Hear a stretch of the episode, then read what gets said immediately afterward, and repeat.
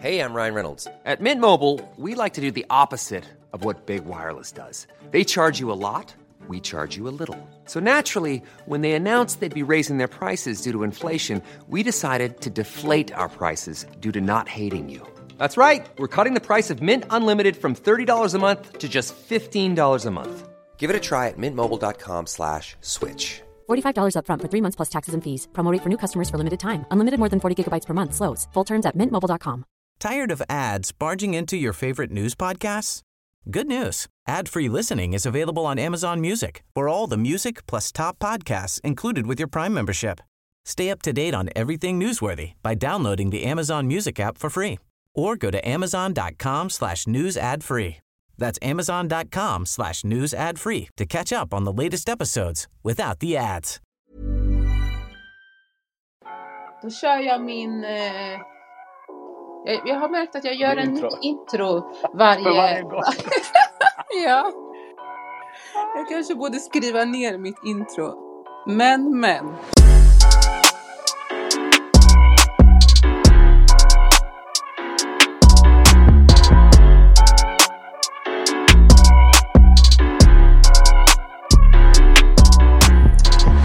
Välkomna allihopa. Ni lyssnar på Speak On It, en ny typ av podd med mig, Aisha Jones och olika fantastiska gäster som jag har fått äran att bjuda in och prata lite grann med. Mina gäster är alltifrån opinionsbildare till politiker till ammon nedanför i kiosken. Det kan vara precis vem som helst och vi sitter precis överallt i hela Sverige och världen. Kvällens gäst är ingen mindre än brorsan, eh, ortens alldeles egna, ortens väktare vill jag... Hallå, du behöver, du behöver en eh, vakta orten-dräkt, hallå? Eh, ortens egna väktare som står upp för inte bara sina egna rättigheter utan alla, allas rättigheter. Och han gör det vare sig han gör det inom det partiet han har tillhört eh, men numera lämnat eller om han gör det eh, och bara står sida vid sida med eh, andra människor ifrån orten. Mohammed Nour, en väldigt lång intro. Det kändes som att jag kunde fortsätta att ha så här, monolog om, om dig. Nej men sluta nu. Nej men tack, det värmer. Jag vet att varje person du har här blir generad. Va? Ser att det är Clubhouse. Eh, Nej men verkligen tack och jag känner mig hedrad och är verkligen glad över att vi kunna få vara här. Eh, Det känns lite annorlunda för det är liksom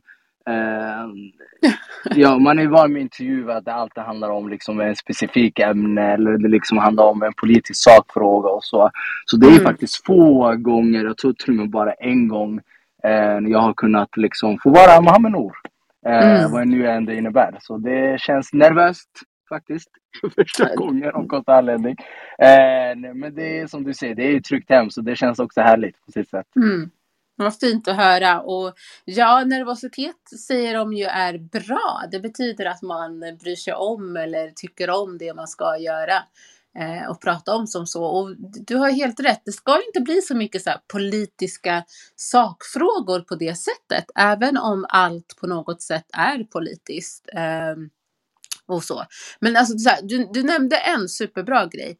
Prata om Mohammed Nour. Vem är Mohammed Nour? Åh herregud. Ehm, eh, eh, jag, det, jag tror det beror på vem man frågar. Eh, jag, lite så här generellt det typiska. Jag är uppvuxen i Tensta. Eh, kommer alltid vara Tenstabarn oavsett var jag tar vägen. Ehm, men jag bor i Rinkeby sedan 2015. Ehm, mina barn är Rinkebybarn men jag är Tenstabarn om man säger så. Jag kommer från en stor familj med nio syskon, mig, tio. Mashallah. Eh, så, ja, mashallah. Man kan inte tro det. Men, ja, två stycken har man åtminstone kunnat koppla ihop med, med mig som är aktiva i Malmö. De har blivit skåningar på vägen. Eh, men de är också barn. Eh, sen är jag gift eh, med en individ som är helt intresserad av andra saker. Eh, ekonomi och så. Eh, och det är typ det jag är dålig på, så det känns jättekul att kunna ha en sån partner. Eh. Och eh, ha två fantastiska söner, eh, Sami och Akram, som har varit eh, ljuset på vägen oavsett liksom mm. hur tufft det är. Det behöver inte liksom vara just Eh, politiken och så. Och eh, sen är jag pedagog i grunden. Eh, det är liksom få gånger, men jag tror jag liksom har gjort det med flit också. Eh, jag eh, utbildade mig som en pedagog faktiskt långt ifrån innan jag gifte mig, när jag fick barn. För det är liksom den uppfattningen som jag har tagit ifrån min uppväxt, att veta det, att människor har lätt att ha uppfattning om barn och liksom eh, ja, människor generellt utan att förstå sig på personens inre. Och eh, det misstaget ville jag inte göra så jag utbildade mig eh, för jag visste att någon dag skulle jag få barn. Eh, sen är det något helt det är helt annan femma om det pedagogiska eh, fungerar hemma. Det, någon gånger så gör det. Eh, men jag tror att det har i alla fall hjälpt mig med det panikartade eh, situationer man hamnar i när man blir förälder. Och eh, så lite kort sen, vet du, ja, mina syskon, eh, eh, sen Anna Mohammed Nour, mina kollegor, någon, apropå den presskonferensen som vi hade 9 januari, när de liksom tittade på det så kan de liksom säga, men herregud, det där är en helt annan människa vi tittar på. Här, här har vi en knasig människa som liksom eh, har lätt att skoja runt, eh, skrämma mm. sina kollegor. Så det, eh, men jag vill ändå liksom beskriva mig som en vanlig människa som springer egentligen allt som jag är förknippad med. Eh, och, eh, och ja, jag, jag, jag, fungerar mest, alltså speciellt nu när jag byter parti och så och man liksom var på tapeten i två veckor liksom. Så eh, vill jag helst chilla i en kafeteria i Rinkeby Connect och eh, vara med vanliga människor. Eh, för det är, då, det är då jag mår bäst, helt enkelt. Okej. Okay. Du får bara äta en maträtt resten av ditt liv. Blir det... Vad, vad, vad blir det för, eh, för rätt? som du väljer? Herregud, jag är så jäkla petig. Eh, när det kommer till kafeteria, jag äter bara en grej, det är morotskaka. Eh, så det, det lär jag fortsätta med. Men maträtt, aj, aj, aj. Eh, ja, kebabpizza får det bli. Eh, ja, kebabpizza. Kebabpizza. Vad sa du? Kebabpizza? Ja. Äter du kebabpizza ifrån Askeby eller kebabpizza ifrån eh, Tensta centrum? Uh, jag åt faktiskt uh, kebabpizza från centrum i Rinkeby. Sen... Bror, den där fanns inte ens på, på, på, på, på kartan. Hur menar du? Under uppväxten? Va? Jag menar nu! Du får äta en rätt. Du sa kebabpizza. Ja. Så jag frågar, Askeby eller Tensta centrum? Mm. Ingen av dem egentligen. alltså det nämns eh, Ingen av dem. Alltså, det, var, det finns en kebab, inte för att jag åker dit, jag ska inte överdriva, men jag äter där det finns. Det spelar ingen roll vart. Eh, mm. Jag är mm. inte så petig i det. Så, jag, så länge jag bara får en kebabpizza Eh, säg att de inte har det liksom vidare på menyn och så, för det finns faktiskt konst, konstiga pizzerior som inte kan ha några gånger kebabpizza. Då vänder jag bara foten. Samma sak gäller också, hamnar jag i en kafeteria som inte har morotskaka, eh, då vänder jag foten också. Och eh, det är lite jobbigt för familjen några gånger. Mm. Eh, ja. Mm, okej. Okay.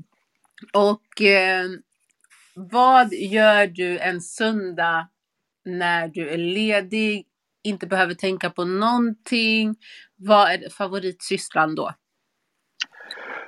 Uh, förut läste jag, för oh, det var hundra år sedan, så jag, jag, kan inte ta den äran längre och ha ångest över det. Men söndagar är just faktiskt den enda dagen jag är fri från allt. från, från frugan, från barnen, från jobb, allt det hela. Om inte liksom någonting händer. Uh, så, men då blir det en, en serie, mm. Och ehm, ja, så just nu så tittar jag liksom på 5-0 eh, Hawaii.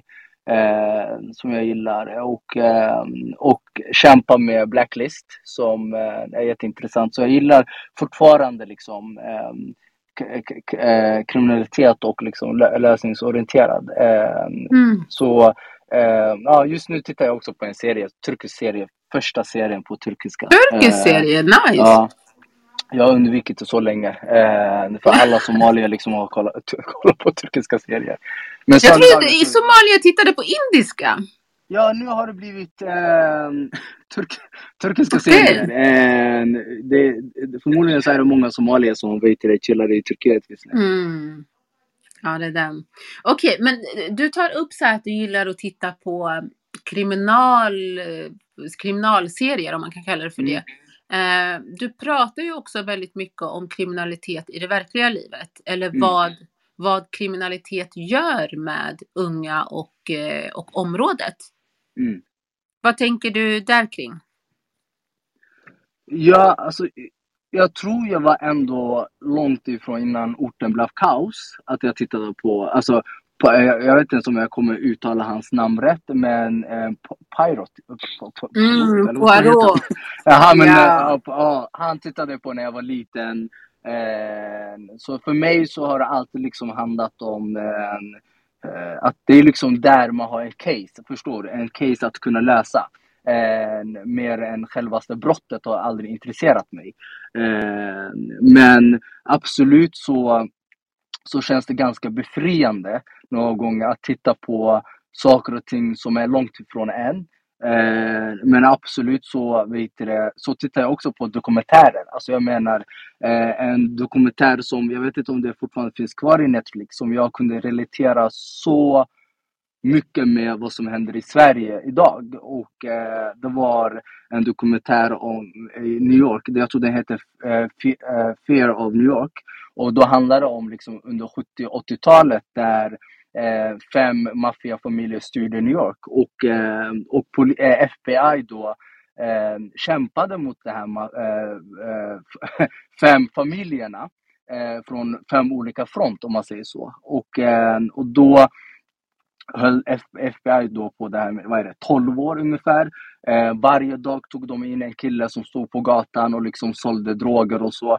Eh, några dagar, eh, när de tog in den killen så var det en till som var där. Tills eh, en professor i någon universitet då, eh, de gick på en kurs hos honom och då sa, pekade han på eh, den här RICO-lagen ehm, som handlar om att man ger inte sig på fotgängarna utan man ger sig på de som verkligen sitter på eh, hierarkin högst upp. Eh, och då förstod eh, polisen, eller FBI då, att, vet det, att med de fem familjerna hade en kommission eh, där de samarbetade. Och eh, när de fokuserade på vet det, de som är högsta hönsen, ja men då fallerade hela eh, spelkortet. Och jag kan jag kan lätt relatera med vet du, vad som händer idag i flera förorter runt om Sverige där polisen ständigt lägger både energi och tid på ja, killarna som tar en joint. Eh, säger inte att det är okej okay att göra det, men de ger inte sig i lika större utsträckning när det kommer liksom till vilka är det som styr bakom kulisserna. Eh, för att det här ska kunna liksom fallera. Och eh, det, kan handla inte, det handlar inte bara om narkotika, det handlar liksom om eh, vilka är det som tar in vapen. Eh, mm. Eh, inte bara liksom fokusera på den som tar emot vapnet. Eh, och hela den väven. Så absolut så känner, kan jag liksom känna vissa dokumentärer i alla fall som kan relatera. Och samma sak handlar om, crack-epidemin i USA Eh, där det sitter fortfarande hårt hos mig där, vet du, när det var verkligen, inte för att jag levde då, men när jag tittade på dokumentärer, eh, så var det eh, en ung kille som eh, dog. Eh, ja, han var helt oskyldig såklart och vet hamnade i skottlinje och eh, jag tror han var 8-9 år. Eh, och då var det liksom en mamma som tog med sig sin son för att liksom, du vet, öppen kista och så för att kunna ta farväl. Eh, och då säger den unga killen liksom, mamma kommer jag ha på mig den här kostymen när jag dör? Eh, och för mig, det där satt hårt hos mig och började liksom redan tänka, okej, okay, när en kille dör ung, absolut det påverkar den närmaste, liksom vet det, vännerna, det påverkar grannskapet och så.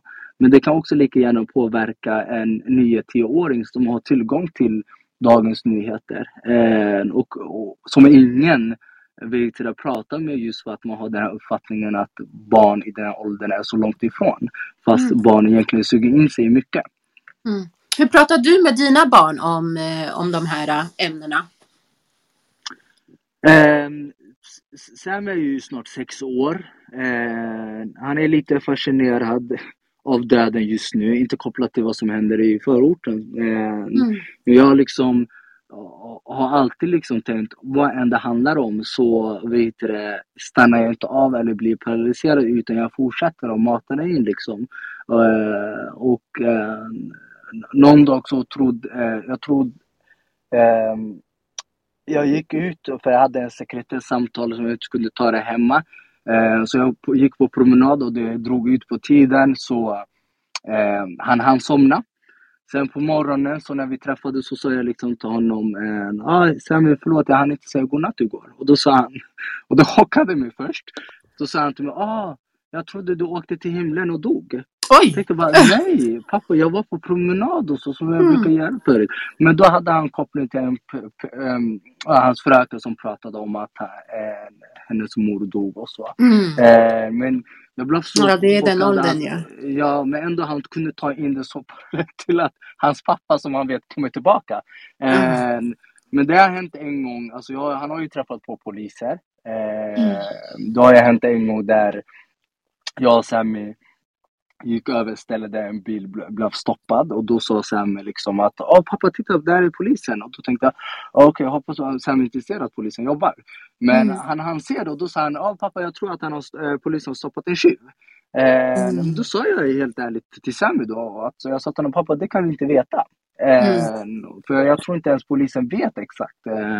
Så det är liksom så här att inte gömma bort men ändå också vara ärlig att vi det bara för att polisen har stoppat. Alltså det är mm. liksom så här att mm. när vi liksom uppfostrar våra barn så gör vi liksom polisen till, ja, till en superhero. Eh, och sen det blir en sån chock när barnen blir 12-11 mm. år och de kanske mm. möter en en sjuk jävel som har en, en uniform. Mm. Eh, då, det blir liksom en, ja, en panik. Mm. Ja men precis, vi gör ju barnen då en otjänst genom att ha låtit dem tro det bästa alltid om, eh, om polisen och inte nyanserat bilden kanske helt ut. Mm.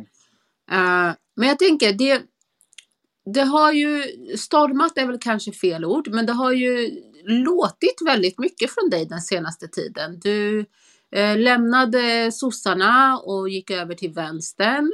Eh, vad händer och vad, vad är vägen framåt tänker du i hela liksom din politiska bana eh, som så?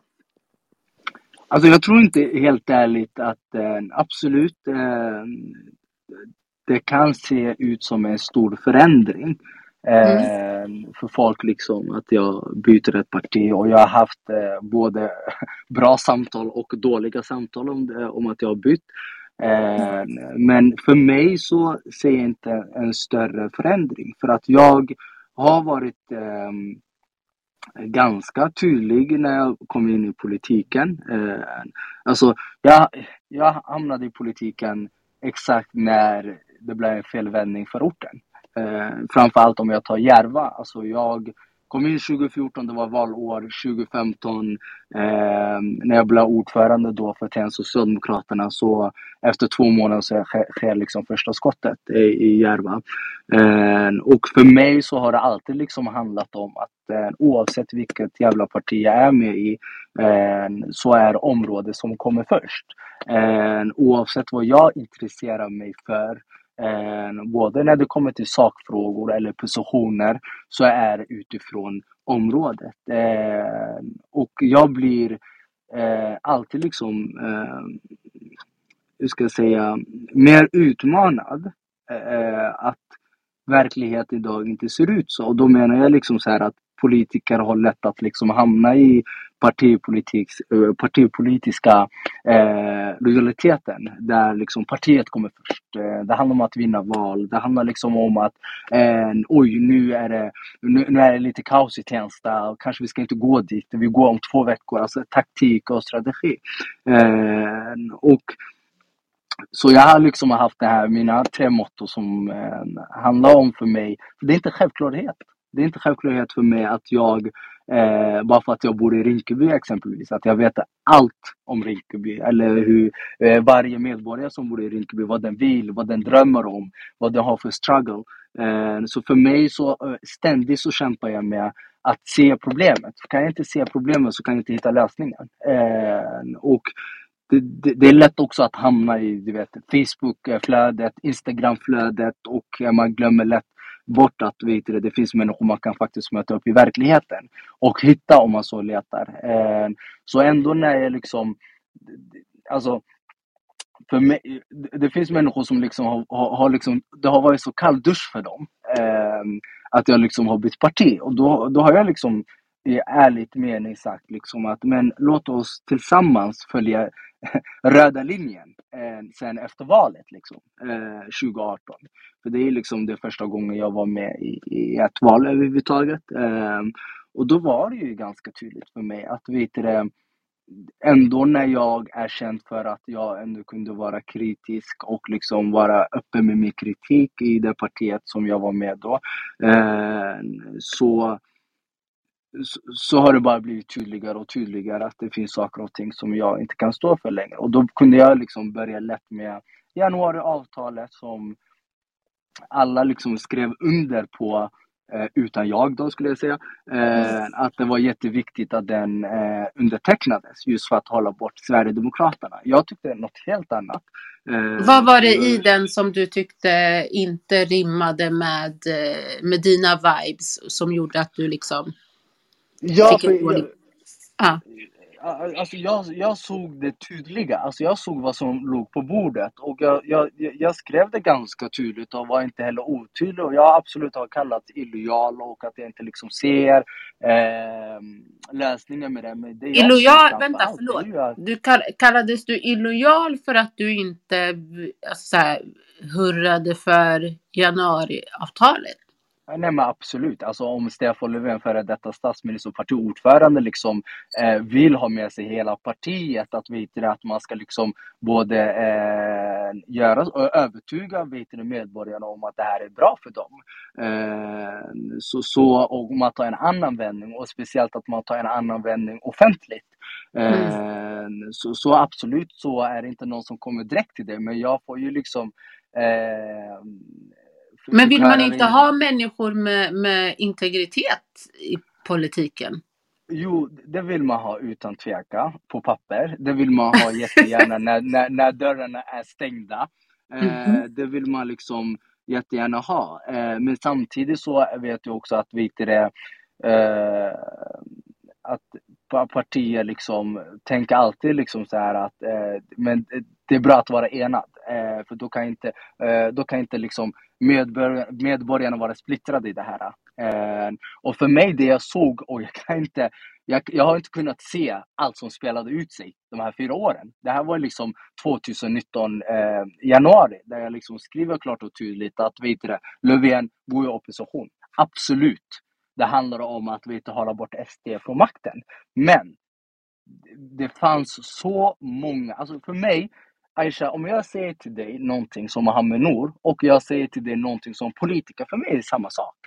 Alltså för mig är det liksom jag, 100%. Det, enda jag, ja, det jag liksom tänkte på under hela valrörelsen, jag har liksom sagt till medborgare, marknadshyror är vi emot, LAS, anställningsskyddet, vi ska inte röra den. Eh, vi ska liksom försvara det ena och det andra som föll av vet du, med januariavtalet. Och, ehm, och när jag liksom såg att det var i risk och jag liksom började fundera på, okej, okay, att hålla bort SD från makten eh, och den politiken som liksom nu ligger på januariavtalet, vilken är värst? Rasism och diskriminering har existerat, kommer fortsätta existera, men detta kommer utöver det förstöra för människors vet du, vardagliga liv. Absolut, jag skrev det, men jag, det är inte så att jag liksom eh, eh, eh blev hes av det, utan jag fortsatte liksom min, min röda linje under åren. Men vad är det som händer nu? Alltså Löfven, jag har kritiserat honom i flera sakfrågor. Eh, har, vet du, liksom, när det kommer till migrationspolitiken där vet du, vi skrev, eh, när jag var ordförande för Tensta S, eh, Eh, att vi skulle liksom eh, gå tillbaka till, eh, till eh, den förra migrationspolitiken och inte cementera, nu är det redan cementerat och det är ju en ny lagstiftning på det. Men ändå när jag kritiserade honom oerhört mycket så tyckte jag att han var modig 2021 under sommaren eh, när han blev fälld av vet det, eh, Vänsterpartiet. Eh, då sa han till talmannen, och då säger han inte det här som en individ, utan han säger det som partiordförande och säger att om jag blir vald igen som statsminister och min budget inte går igenom i november, då avgår jag. Och då tänkte mm. jag äntligen, äntligen gjorde den här människan vet du, rätt matematik. För mm. då, nu, nu har vi liksom eh, blödit eh, i tre år och nu är det bara 11 månader kvar till valet. Så absolut, vi tar fighten, 11 månader att vara liksom, eh, och då går, utgår vi, eh, vi går direkt till att vara opposition. Så nu, nu, vet ju alla vad som hände liksom. Han avgick som statsminister, eh, som partiordförande och Magdalena Andersson vet det, eh, eh, blev statsminister och partiordförande. Då ändrades hela jävla retoriken. Och inte bara det, utan att veta det, när när vet det, eh, budgeten, eh, regeringens budget föll i, i riksdagen. Och det, det, här är jävla ironiskt, det är att när Löfven säger det här under sommaren, han vet inte att M och KD kommer eh, vet förhandla med SD. För det, det, här gick de ut med i augusti, runt där. Eh, men Magdalena Andersson visste att SD och eh, M och KD eh, har förhandlat och de har en eh, reservbudget som den heter.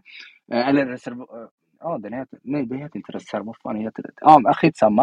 Eh, men det är inte hela statsbudgeten. Men hon, hon var medveten om det. Centerpartiet, de gjorde sin egen dans. Eh, och Miljöpartiet, när, när de vet såg att regeringens budget fallerade, när de såg att det fanns en högre budget så, eh, där ungefär det var 10 miljarder eh, och SD har haft fingret i det, har förhandlat i, om den här 10 miljarden, eh, så avgick de.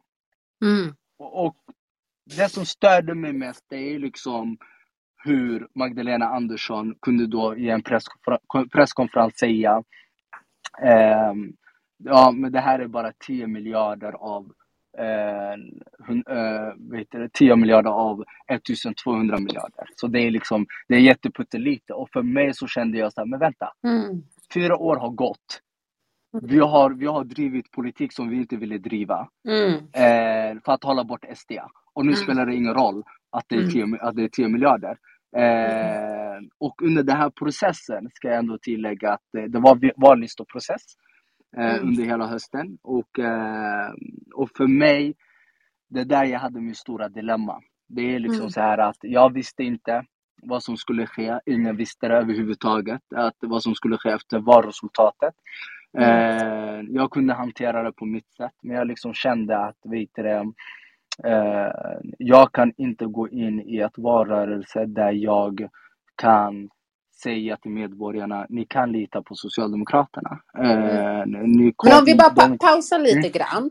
Det som händer är alltså januariavtalet kommer till där du tycker att det finns stora brister eh, för människor som du liksom står upp för och människor som har röstat, in, eh, liksom röstat på dig i tidigare eh, val och, och människor som känner att okej okay, men Mohammed that's our guy liksom. Eh, du, du, du visar ditt missnöje kring det och, och ja, saker blir som det blir. Sen gör Stefan Löfven valet att absolut inte på något sätt regera med en budget som kommer ifrån blåbruna blocket eller vad man ska kalla dem för.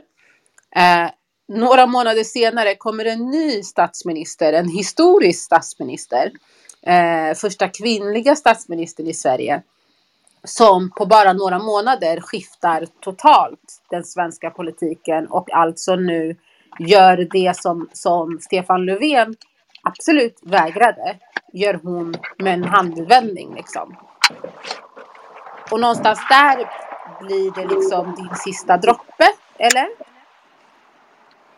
Ja, så kan man beskriva det faktiskt. Och det, inte bara sista dropp. Alltså, det är liksom så här, Löfven trodde bara, han var redan avskrämd av att det skulle bli högre budget. Han visste inte mm. ens att det skulle bli blå och brun.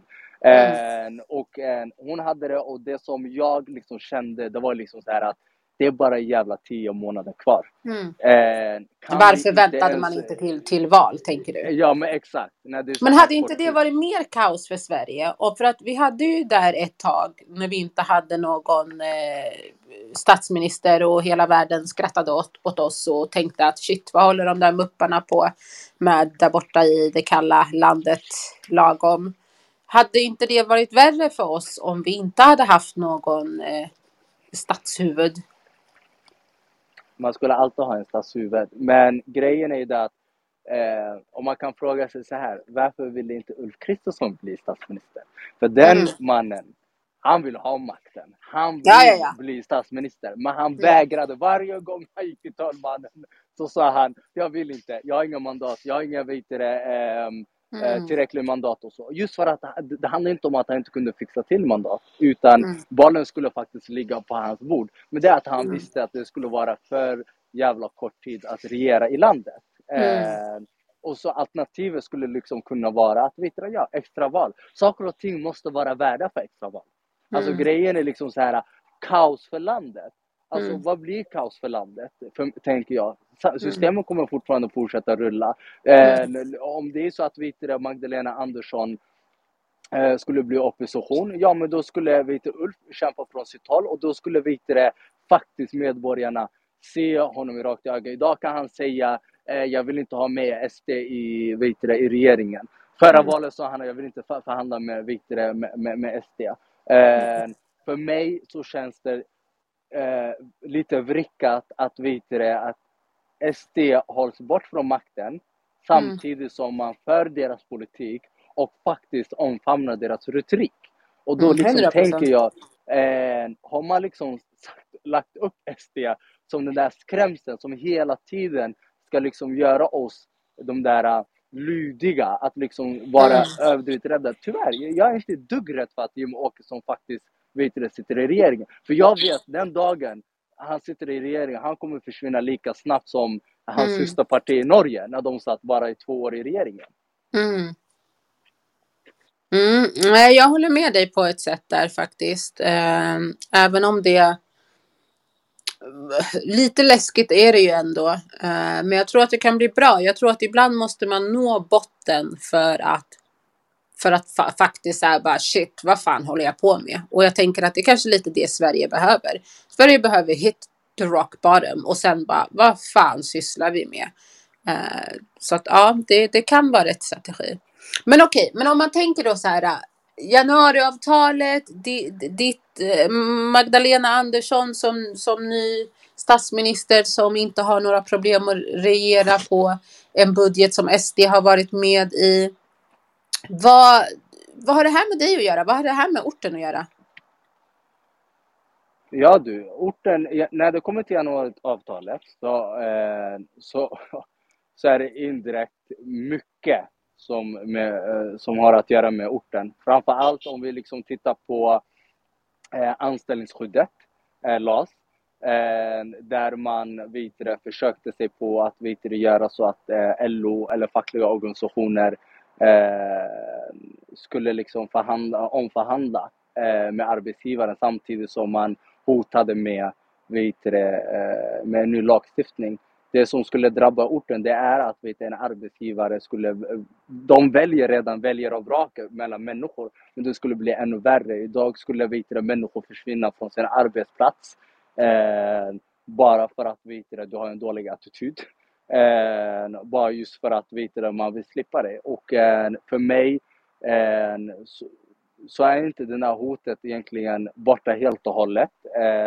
Marknadshyror, Alltså seriöst. Vänta, innan vi går in Ja. på marknadshyror, tänker du att det här med LAS, att det nu kanske det är jag som läser in någonting som inte finns, men tänker du att det öppnar dörren för ännu mer diskriminering på arbetsmarknaden som kommer att drabba de boende i orten? Utan tvekan. Mm. Okej. Och inte, inte bara det det skulle drabba mer diskriminering, utan det är att du är redan diskriminerad eh, Mm. i arbetsplatserna idag.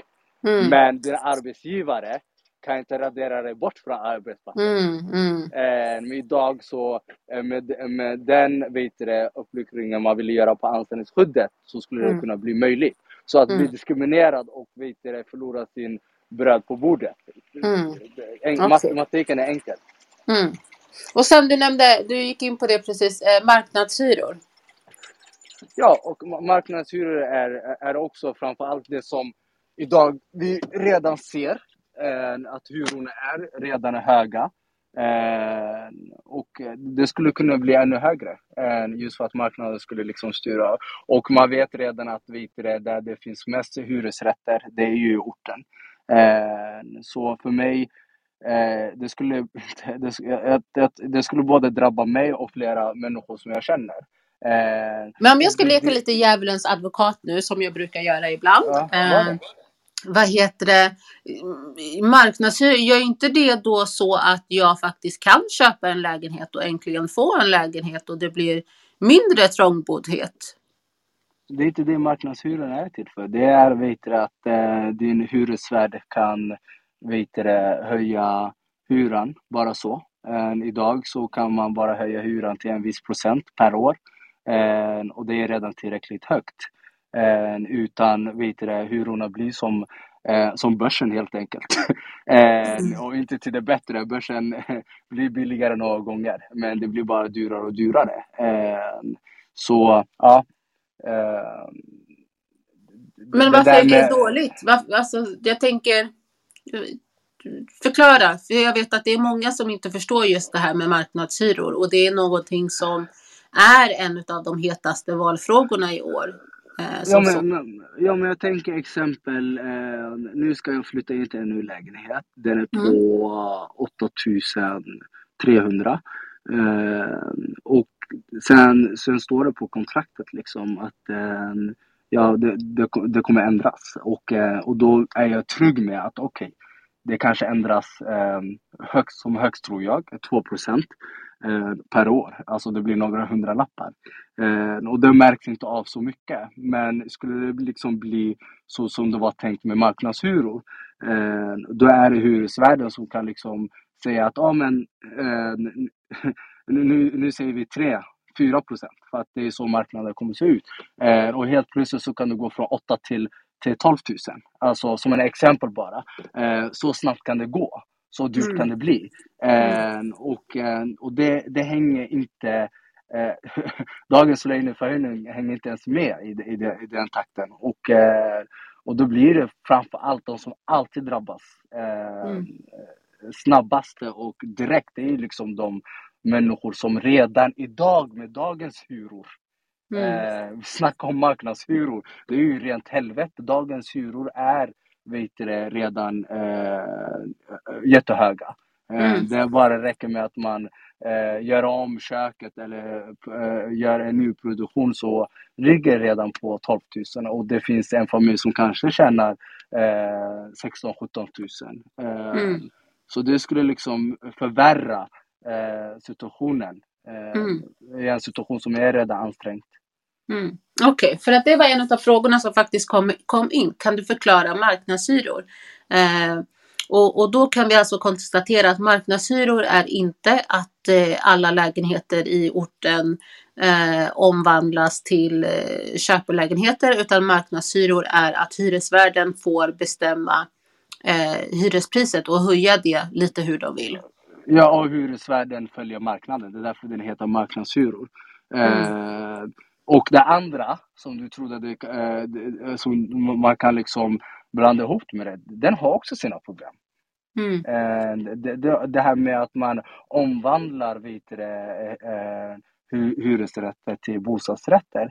Eh, och det är också, det eldar ju upp dagens brist på bostäder. Alltså så- här, absolut människor vill äga sin lägenhet. Eh, Som tur idag så, så är det ju den här regeln som, eh, som säger att om 60 procent av hyresgästerna vill eh, eh, omsätta hyresrättsfastighet eh, till eh, bostadsrätter så, så, så, är det redan möjligt idag. Men mm. politikerna eh, kommer inte till skott i det. Eh, mm. Inte i alla områden och framförallt inte till Järva. Man har redan försökt. Eh, mm. Så de kommer inte upp till 60 procent. Men mm. saken är att vet det, det finns redan idag möjlighet att, det, att människor kan, eh, de som vill, men framförallt de som har råd att köpa bostadsrätt, att kunna få köpa och, och kunna få göra det. Men man kan inte liksom hålla på att göra bostadsrätter till norm. Eh, mm. och, och medan man vet att, vet det, att eh, hyresrätter är, är det som egentligen många har möjlighet till det och inte kan alla. Mm. Yes. Eh, en annan fråga som, som har kommit in är eh, eh, hur ger vi barnen i orten hopp eh, och mer arbetsmöjligheter? Hey Dave. Yeah, Randy. Since we founded Bombus, we've always said our socks, underwear and t-shirts are super soft. Any new ideas? Maybe sublimely soft. Or disgustingly cozy. Wait, what? I got it. Bombus Absurdly comfortable essentials for yourself and for those facing homelessness. Because one purchased equals one donated. Wow, did we just write an ad? Yes. Bombas. Big comfort for everyone. Go to bombas.com slash ACAST and use code ACAST for 20% off your first purchase. Tired of ads barging into your favorite news podcasts? Good news. Ad-free listening is available on Amazon Music for all the music plus top podcasts included with your Prime membership. Stay up to date on everything newsworthy by downloading the Amazon Music app for free or go to amazon.com slash news ad free. That's amazon.com slash news ad free to catch up on the latest episodes without the ads. Introducing Wondersuite from Bluehost.com. Website creation is hard, but now with Bluehost, you can answer a few simple questions about your business and get a unique WordPress website or store right away. From there, you can customize your design, colors, and content – and Bluehost automatically helps you get found in search engines like Google and Bing. From step-by-step guidance to suggested plugins, Bluehost makes WordPress wonderful for everyone. Go to bluehost.com/wondersuite.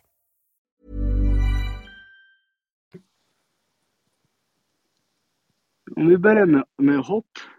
Eh, jag tror jag, jag, jag har den här ång, totala ångesten om jag ska vara helt ärlig. Jag kan själv, jag ska inte köra som eh, Liberalernas vet det, utbildningstalesperson som gick emot i, eh, forskarna och sa att jag har två barn så jag vet hur det ligger till.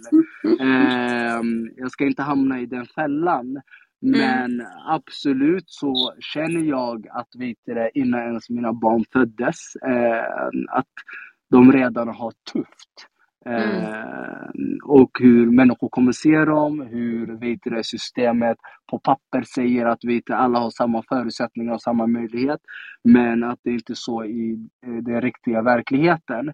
Mm. Eh, för mig är det oerhört viktigt att när det kommer till hopp eh, så handlar om framför allt att vi som har blivit äldre, som vet vad struggle betyder, som bor i närområdet, oavsett om du är politiker, entreprenör, eh, fotbollsspelare, vet du, eh, inte det här kliché förebildsgrejen som man alltid pratar om. Eh, men utan liksom, du kan vara en, en en 16-åring och faktiskt kunna vara förebild för en 14-åring för att han ska liksom kunna känna sig sedd, behövd att framför allt att vi, vi är födda kompetenta. Mm. Eh, jag vet inte om det är kvar, men du, som du och Deja pratade om eh, exempelvis eh, för, för, för, inte så länge sedan, där att killar som idag säljer narkotika, att mm. vet du, den kompetensen de har, det här att hålla koll på sina kunder, liksom mm. vet du, en, ja, entreprenörskap. Ja, det är ungefär entreprenörskap som som inte finns en trygghet i såklart. Mm. Eh, som har sin stress och så. Men mm. att omvandla, om de har eh, den kapaciteten så, så, så, handlar det mest om att man signalerar till, till, eh, till en positiv energi. Och eh, jag, jag har fått den här ständiga frågan, för det har gått rejält snabbt för mig när jag växte upp, det här med att komma in i politiken. Så jag har faktiskt träffat på eh, grabbar som jag är uppvuxen med som har hunnit flytta runt 2013 och jag blev medlem i sossarna 2014. Så de har varit borta i tio år, sen kommer de tillbaka och eh, då får mm. de liksom höra att eh, Mr Black som jag hette i ortens namn, mm. eh, vet det, att eh, jag har blivit politiker. Så då, de tänker liksom What? Mm. Vad har hänt med dig? Vad har du gjort? Och helt ärligt så, så har jag inte eh, mer svar än att liksom säga att nej, jag bara kanske tog bort lite damm här och där. Eh, mm. Men jag är fortfarande den där killen, Mr Black. Jag är fortfarande ortkillen. Eh, mm. Rabbitungan. Eh, tänker på att oj, idag det gör ont här. Det måste vara 10 000 personer som har ont på samma ställe. Mm. Eh, så uh, egentligen, det, det, handlar inte om eh, att tillföra någonting till dessa ungdomar. Det handlar mm. om att aktivera det de redan har. Mm. Och de kommer inte kunna få möjlighet att kunna aktivera eh, det som de redan har när det är ständigt människor i orten, utanför orten, tvn, name it, som mm. tutar in dem andra saker. Mm. Att de inte kan, att vissa saker är omöjligt, att du borde inte bli så här, du borde inte göra det här. Mm. Eh, så jag, jag, alltså, dagens ungdomar har mycket mer tuffare eh, än när jag växte upp. Alltså det är liksom, det går inte att jämföra. Jag har bott i fosterfamilj, ungdomsboende. Jag har liksom haft min rush eh, i livet. Eh, men ändå samtidigt så fanns det inte vissa saker som jag inte behövde oroa mig för. Att jag liksom ser eh, min närmaste vän Hindi, att han, för, han kan bli skjuten eller bli mördad. Eller mm. att jag liksom ser på eh, en tom vet det, skolbänk. Sånt fanns inte i min uppväxt. Och, eh, och det är det som det, dagens ungdomar eh, kämpar med. Och mm. jag, jag, kan bara liksom ta snabbt eh, parallellt. Till exempel, nu har du ju nu har, alltså det som är så konstigt med Sverige, och jag tror generellt i flera andra länder också, det är det här med att alla påstår att dessa ungdomar de får alla förutsättningar. Eh, men de tar inte för sig. Det, det, det, är också den här retoriken som går till nu anlända flyktingarna. De får alla förutsättningar, men de tar inte för sig. Till exempel Aisha, du bjöd in mig till den här podden. Eh, du skrev på din Insta, du sa att Mohammed mm. kommer. Eh, du öppnar upp din, platt, eh, din plattform för mig. Och eh, mm. här finns det några människor som lyssnar på oss. Det de människor vet om det är att du har gett mig förutsättning i din plattform. Men tänk när allt börjar, du stänger mm. av min mick. Mm. Eh, du stänger mm. av min mick, de som lyssnar vet inte om det och där sitter de och säger Men vänta, vad är det här för mm. människa som inte pratar? Vad är det här för människa som inte tar för sig? Eh, när Aisha har gett honom den här möjligheten. Men det de mm. inte vet om det är att du vet, har stängt av micken. Eh, och mm. du berättar inte för dem. Och jag, jag, tror det är massa saker som idag är så jäkla eh, orättvis i det här mån om att man lätt säger varför slutar inte dessa killar med kriminaliteten? Mm. Eh, när jag är mycket medveten om att det finns redan killar som är under jorden idag. Som mm. har velat komma ut, som ville inte mer annat än att leva. Och mm. för sig själv och för sin familj. Men mm. de fick inte möjligheten som politiker har sagt att dessa killar har. Att kunna hoppa mm. ut. Eh, utan man har bara bollat dem runt. Eh, man måste liksom också tänka så här, en kille går in i fängelsen. Eh, han sitter i sin straff. Den tar slut. Vem är det som möter honom på andra sidan? Mm. Eh, är det samhället som erbjuder honom en bostad? Nej, det, han ska stå i kö. Eh, han har en prick. Eh, han har betalningsanmärkningar. Mm. Det finns ingen anställning etc. etc. Vilka är det som möter upp honom? Jo, det är grabbar som mm. fixar en lägenhet till, dem, till honom. Som vet fixar para till honom. Och mm. då kan man inte liksom stå där och bara säga, nej men kolla, den här människan har suttit fem år och det verkar som att han inte lär sig. Mm. Eh, så, ja, så hoppet eh, tycker jag att vet det, ungdom, dagens ungdomar har. Men att förändra deras tillvaro. Eh, det gör ont idag när jag är 30 år. Det är att jag själv kände att eh, det här med att du vet när man hamnar fel, när man, gjorde, när man blir utkastad från skolan, när man liksom eh, eh, gjorde andra saker och så. Eh, så la man allt skuld på sig själv. Tills man börjar växa upp och börjar liksom tänka, hmm, kanske 50 procent var, var det jag som eh, förstörde eh, mitt liv. Men 50 procent kunde jag, om inte 60 procent, kunna koppla ihop till politiska beslut eh, och flera andra saker. Mm. Ja, vi har en, eh, en gäst med oss som vill eh, säga någonting. Varmt välkommen. Jag säger inte namn utan det får ni säga själva ifall ni vill att vi eh, använder det. Tjo! Nu ska vi se. Ja, nu råkade jag säga hans namn, men jag kunde inte låta bli. ja, du måste unmuta dig. Om du trycker på mikrofonen så kan det komma, eller så, så kommer vi höra dig. Inte? Nej, okej. Okay. Jag testar att ta upp det igen. Uh, så. Uh, okej, okay. en annan fråga uh, som kommit in är... nu, kunde, nu kunde han få upp sin mick. Ja, vad bra. Hör, okay. ni, hör ni mig ja. nu? Hejsan, det är Jeffrey. Det är okej okay att ni säger mitt namn. Nice. Hej Jeffrey. Jag skulle bara vilja... jag skulle... Jag bor ju själv i Tensta och eh, jag känner ju er båda och jag skulle vilja eh, ge all kärlek till er båda. Ni är verkligen bäst och ni är super, superbra inspiratörer och förebilder för, för Tensta och för hela Järva.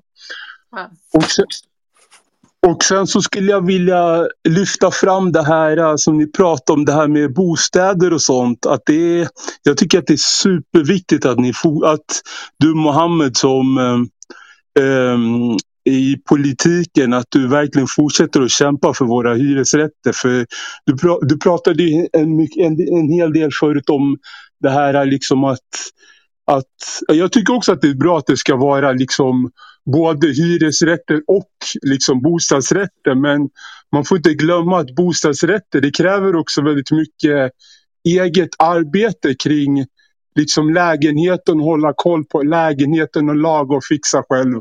Och alla har inte möjlighet att göra det. Så det är faktiskt jätteviktigt att, att eh, hyresrätten försvaras. Eh, det var det jag ville säga. Tack. Mm. All kärlek till dig Jeffrey.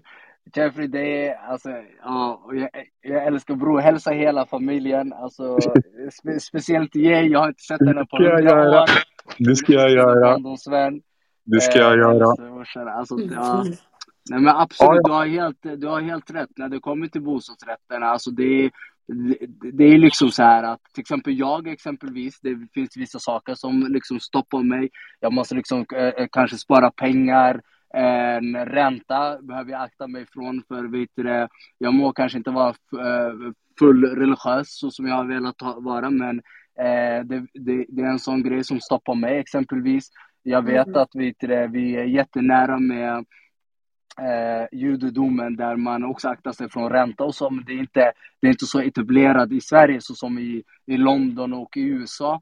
Eh, men också framför allt det som du lyfter Jeffrey, det är att vet du, som hyresrätt eh, hyresgäst i en bostad så eh, om någonting går sönder, eh, jag tror Dogge Doggelita var ju ganska bra exempel på som eh, bodde i en villa där hela hans villa var helt rutten i tak och i väggar och så. Och eh, ja, han visste inte hur man skulle fixa hur man skulle liksom få tag på det. Eh, så det är mycket som tillkommer, men framför allt eh, jag tror att människor som köper eh, bostadsrätt ha också möjligheten att faktiskt kunna kom, eh, göra det som eh, tillkommer med det. Men det är liksom så här, det är inte alla som har möjligheter till det. Det är ett bra exempel på eh, i Norge där vitre bostadsrätter är mest enorm.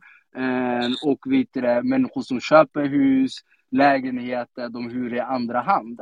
Och då blir det att vitre privatpersoner vitre, skapar sin egen marknad. Eh, och, det, och det blir inte hållbart. Eh, jag har träffat, jag har en släkting i, bor inte där längre i, jag höll på att nästan säga Tottenham, men i, nära Oslo i alla fall, nu, Trondheim. Eh, Trondheim, va?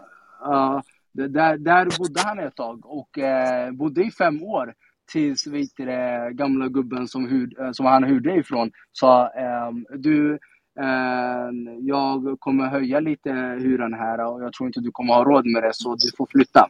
Ehm, du har på dig en vecka. Ehm, så det, ja, men hyresrätter, jag tror, jag tror det behövs mer än Vänsterpartiet. Jag vet att Socialdemokraterna eh, vill också försvara det, men jag tror också de behöver försvara det i praktiken eh, varje gång den kommer upp på riksdagsbordet. Mm. Ja, Jeffrey, har du något du vill inflika i? Nej? Vi bjuder in dig igen. Så får vi se om det är något du vill inflika kring det. Hallå, hör ni mig nu? Ja, ni Ja. hör mig. Jag, jag försökte stänga av eh, mikrofonen förut, men det gick inte. Ja, men skitsamma. Nej, men jag som sagt, för jag håller verkligen med och jag själv som liksom till exempel har en funktionsnedsättning och eh, har en LSS- LSS-insats. Det är jätteviktigt liksom som sagt just att ha en, ha en, liksom ha en, ett fungerande hyresrätt som ett system. Alltså det är också ett system precis som allt annat. Så, och alla, liksom för att alla ska kunna, liksom, som du säger Mohammed, alla har ju inte 100 miljoner kronor på bankkontot och alla vill ju inte ens bo i, i en, en, vad heter det, i en bostadsrätt. Så det måste ju liksom, om vi ändå pratar om att det ska finnas en marknad så måste det finnas en, liksom en, en, en sån en trygg marknad eller en trygg, en trygg plats för oss som inte vill eller känner att vi behöver bo i en, i en vad heter det, i en, ehm, i en bostadsrätt. Så där håller jag helt med. Eh, tack för mig. Eh, jag avslutar här. Tack.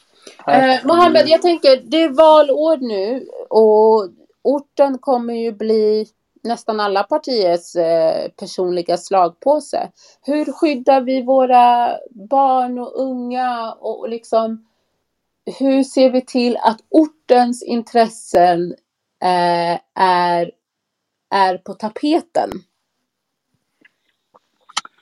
Ehm, ja, innan man liksom, jag tänker det bästa sättet man kan skydda orten det är ju ändå framför allt att liksom eh, informera, inte bara informera för att de inte vet om att det är valår, de vet om att det är valår. Men jag tror också att vi till det, eh, jag gillar att göra den här jämförelsen hela tiden. Exempel om vi tar Tensta så är det 20 000 ungefär cirka som bor där eh, människor då och Järva 86 000 om man sätter ihop det då med Rinkeby-Kista.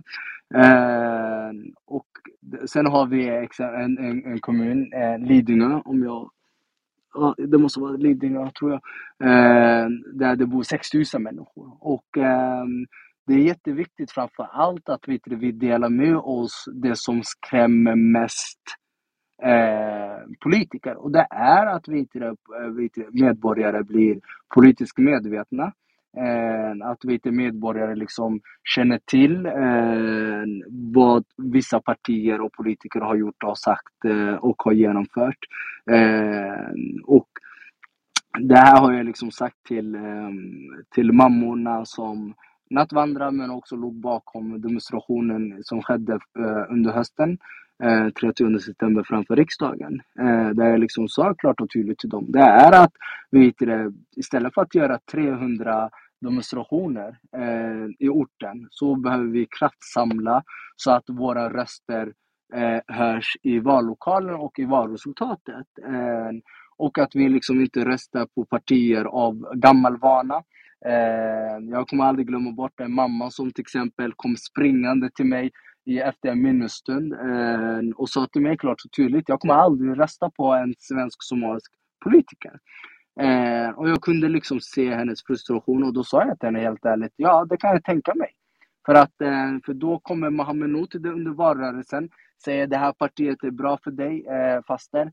Eh, det här eh, Eh, det här partiet står för den här politiken, jag kommer kämpa för det och sen när du ger mig eh, din röst för att jag ser ut som dig, kanske har samma tro som dig, bor i samma område som dig.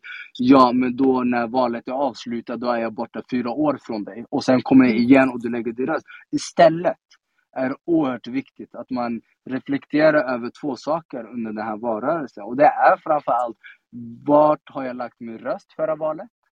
Och Mm. följa efter det. Vilka part den partier som den individen har lagt på.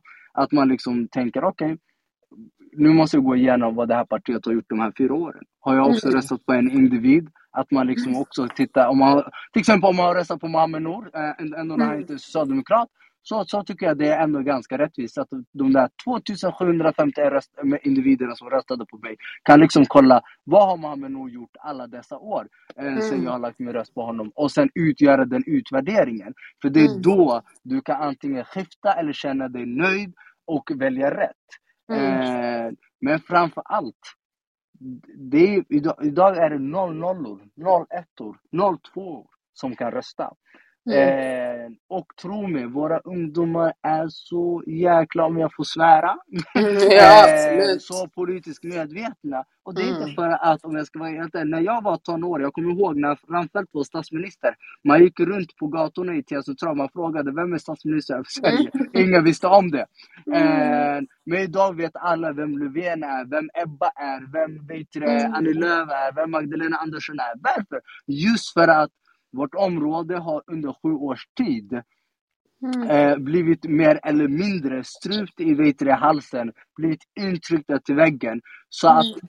den, den där typiska överlevnadsinstinkten som är byggd hos oss, som Mm. liksom säger till oss, var kommer faran ifrån? Det Mm. har eh, dagens ungdomar lärt sig och de har förstått mycket snabbare än förra det, generationen var faran kommer ifrån. De kopplar det direkt till politiken. Eh, och då är det viktigt då att vi eh, ehm, dessa ungdomar kan, kommer ha få möjlighet att kunna rösta och eh, att valdeltagandet blir mycket högre. Eh, för att jag, jag, jag, jag har sett i maktens korridorer där man liksom tänker att oh, men vi lägger energi här, för där röstar man bara 55 procent. Eh, Mm. Oj, nu är det här, alltså exempelvis när Löfven kritiserade Lidingö för att vet, de är konsumenter och göder kriminaliteten i orten. Då blev det kalabalik. Eh, Opinionsledaren skrev eh, artiklar. Ulf Kristersson ville att, vet, att han skulle be om ursäkt. Han backade på direkten. Ändå när han Mm. visste att forskningen visar honom rätt. Ändå när han visste att Brottsförebyggande rådet har gjort en undersökning var han tvungen att backa för att han visste att 86 procent av Lidingö ger sin röst. Mm. Eh, så vi måste bli den maktfaktorn. Alltså i Västerort, det är 213 000 människor som bor här. Det är en fjärdedel av Stockholms stads eh, befolkning. Och Mm. när vi väl vaknar, det är där den riktiga makten ligger. Eh, och, det, och där känner jag liksom så här att vi måste tuta in redan i tidigt skede hur viktigt det är att lägga sin röst. För då är det ganska lätt hänt att veta det när valåret är slut, att antingen du har gett fel Mm. eh, röst till ett parti, eller att veta det, eh, du tänker fan om jag bara kunde rösta för två månader sedan. För att Mm. få bort den här jäveln som, som, eh, som pratar eh, Mm. där. Och ehm, Mm. ja, Så summan av kardemumman, vi behöver se till att eh, fler röstar helt enkelt och gör sin röst hörd. Eh, så, att, så att röstdeltagandet i området ökar och vi på det sättet blir en maktfaktor. Ja, och att vi, vi, vi drar, jag tror där är liksom så här att eh, nu som en vänsterpartist. eh, Nooshi, hon drar till landsbygden och träffar byggarbetarna där med all rätta, absolut. Eh, till all ära också. Eh, men samtidigt så är också min plan att veta att hon ska komma till Tensta, hon ska komma till Husby.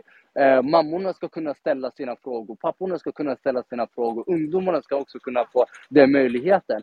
Bara för att vi det, det är rätt i orten betyder inte att Vänsterpartiet och Socialdemokraterna ska ta våra röster för givet. Eh, Bara för att vet du, jag kanske har en viss förtroende i Järva innebär det inte att, vet det, ehm, eh, att jag ska liksom lägga mig på den lata sidan utan vi måste liksom visa rätt men också liksom eh, göra så att eh, om ändå om partier är bra i ideologi och vet det, eh, i retorik och så måste vi mm. göra så att vårt område kommer upp på dagordningen. För varje mm. dag så är det en buske som brinner. Mm. Eh, och då är det lätt att man glömmer bort just våran buske. Eh, mm. Så är det upp till oss, oavsett om du är politiker, entreprenör. Eh, jag vet att du i din Instagram story kollade upp vad, om du är influencer eller inte. eh, vad det innebär. Spelar ingen roll. Så länge du har ett namn och du har en röst mer mm. än vet du, en annan individ. Du har mm. en skyldighet eh, mm. för ditt område 100%. och för, för de närmaste. Eh, mm. För att liksom kunna eh, öppna upp deras ögon och eh, liksom visa dem den processen. Alltså det räcker med en liten enkel misstag. Mm. Det räcker bara med att veta att man har tappat bort sin röstkort. Mm. Eh, och samtidigt så tänker man, oh shit, eh, nu vet jag inte vart jag ska leta efter och jag pallar inte, skitsamma, politiken mm. är alltid politiken. Varje röst räknas det här mm. Har det varit ett helvete 2018 så kommer det vara mer än helvete 2022. Mm. Verkligen. Och det är eh, väldigt kloka ord. Jag håller helt och hållet med dig. Varje röst räknas och att ha en plattform innebär inte bara att ha flera tiotusentals följare utan each one teach one, each one reach one. Eh, att ha en plattform kan vara att man bara når alltså, sin familj och att familjen lyssnar på en som sagt. Eh, jag minns förra valet då kämpade jag med min egna familj att de skulle gå och rösta för att min familj röstade inte historiskt sett liksom. Eh, vi har aldrig varit engagerade i politiken på det sättet eller tyckt att våra röster räknas. Eh, men förra året, eller förra året, förra valet, då lyckades jag faktiskt få eh, alla i familjen att gå och rösta och folk kämpade liksom för att hinna och du vet så. Men det gjorde skillnad. Allihopa kände sen efteråt, fan vad bra att jag röstade. Så, mm. så att det, ja. Otroligt viktigt. Yes. Jätte, jätteviktigt. Vad har du för eh, sista ord då innan vi avslutar? Tired of ads barging into your favorite news podcasts? Good news. Ad-free listening is available on Amazon Music for all the music plus top podcasts included with your Prime membership. Stay up to date on everything newsworthy by downloading the Amazon Music app for free or go to amazon.com slash news ad free. That's amazon.com slash news ad free to catch up on the latest episodes without the ads.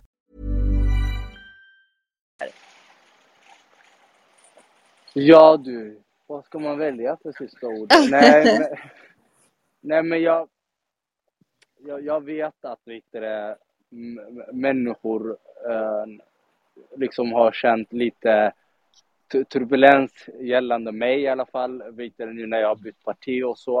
Äh, men jag kan ändå liksom säga att, vet det, bara för att jag har bytt parti. Äh, jag har sagt flera gånger till eh, både till nya partikamrater men till många människor också att, att smekmånaden är över. Jag mm. kommer liksom fortfarande fortsätta att liksom eh, sparka på dörrar. Eh, nu blir det vänsterpartistiska dörrar som jag kommer knacka på och vet det, göra så att vet det, våra röster blir hörda. Eh, så kampen fortsätter, men jag tror det är oerhört viktigt att veta att vi eh, kommer ifrån den här känslan. Vår röst kommer kanske inte heller höras eller kommer liksom läggas på vågen när det kommer liksom till eh, politiska reformer. Vi kommer fortsätta kallas utsatta område ändå när vi är eftersatta område. Mm. Eh, men ändå så vet jag att vet det, den riktiga makten ligger i om vi alla vaknar tillsammans. Inte att mm. några gör det, inte att några få gör det, utan vi alla visar mm. en enad kraft. Eh, och för mig handlar det inte om att man gör det just mot Vänsterpartiet utan att när man lägger sin vallokal, eh, när man står i vallokalen. Eh, och framför allt så tycker jag att vet du, om, alltså, det som ändå har väglett mig, det är liksom, det är inte positionerna som eh, vägleder mig utan det är liksom helt ärligt, jag trodde jag hade en gång en, en, en samtal från min mamma när jag liksom pratade mycket om skjutningarna och så. Hon sa att ja, men du, jag hade bara Sammy då. Och då sa hon liksom Mm. till mig, ja men Mohammed, du har en fru, du har barn. Eh, akta dig, var försiktig. Du vet, ma- mamma hjärta. Mm. Eh, Mm. men då sa jag liksom till henne, men mamma, tänk om jag råkar bara dö av naturliga skäl. Eh, då Mm. jag kommer stå framför Gud och Gud kommer fråga mig. Det är du som själv valde att bli politiker. Jag har inte skapat dig som politiker. Eh, Mm. den dagen när du blev rädd, den dagen när du började själv tänka på din egen eh, säkerhet, varför lämnade du inte du, du då? Eh, Mm. Så för mig, det handlar om varje grej vi väljer. Om vi väljer att bli en röst för andra människor, om vi väljer att liksom eh, stå i en scen, att vi behöver känna det här ansvaret för varandra. Mm. Eh, och det handlar inte bara om valrörelsen, utan det handlar också om efter valrörelsen. Det handlar Mm. liksom om att eh, om någon om jag blir drabbad av någonting, att jag kanske känner att jag behöver bli, eh, bättre, få den kärleken och supporten. Mm. Eh, om någon annan blir, att vi liksom blir en community. För jag vet och jag Mm. är säker på att det är det vi är, grund och Mm. botten. Mm. Men vi behöver bli fler röster som kämpar för, vet du, för våra ungdomar och för våra områden. Eh, det, det fanns en slogan som jag vill ändå avsluta med i 70-talet. Eh, Jag tänker innan du kör den Ja. slogan så, så kom ju Jeffrey upp. Jag misstänker att Jeffrey vill säga någonting. Ja, jag eh, glömde, tänkte på det. Jag, jag har suttit och tänkt lite grann på det här som vi pratade om förut med um, utförsäljning av hyresbostäder. Vi får ju inte glömma också att våra samlingslokaler säljs ut här i Tensta. Och de är ju precis lika viktiga. Så jag tänker ju precis det senaste med till exempel ehm, ehm, gymnasiet och biblioteket där. Liksom, var ska vi vara någonstans? Mm. Vi har ju ingenstans att röra oss. Och så, sen så blir eh, politikerna förvånade över varför vi skjuter varandra. Mm. 100 procent. Det är också väldigt, väldigt legit. Eh, utförsäljningen utav alla, vad ska man säga, utav Alla all... publika områden, alla, liksom, alla, alla lokaler. Mm, Det här alla- stycket som var här nere, varför lägger man ner en sån verksamhet som funkade liksom? Mm. Allting läggs ner. Man, man blir ju verkligen deprimerad över hela situationen. Och det, Mm. det är ju liksom, allting, har ju, allting är ju politiska beslut. Så Mm. Ja, ja, det var mest min, min, eh, min frustration som kom fram där. Men jag ville få fram det i alla fall. Tack så mycket. Helt okej. Mohammed, Nej, men- du, vad tänker Nej, du kring det innan? Ja, nej, men Jeffrey har helt rätt och det är bra också att, bror, att du kommer upp och berättar just om den frustrationen. För det är också det jag menar med att till exempel när man lägger ner Tensta gymnasium, man låter den liksom stå, stå tom i flera år och så ser man Mm. att ja, men nu är det otryggt eh, om, Mhm. runt omkring om det området. Själv att, som politiker att man skapar en otrygghet och sen Verkligen. som en ursäkt eh, för att lägga ner.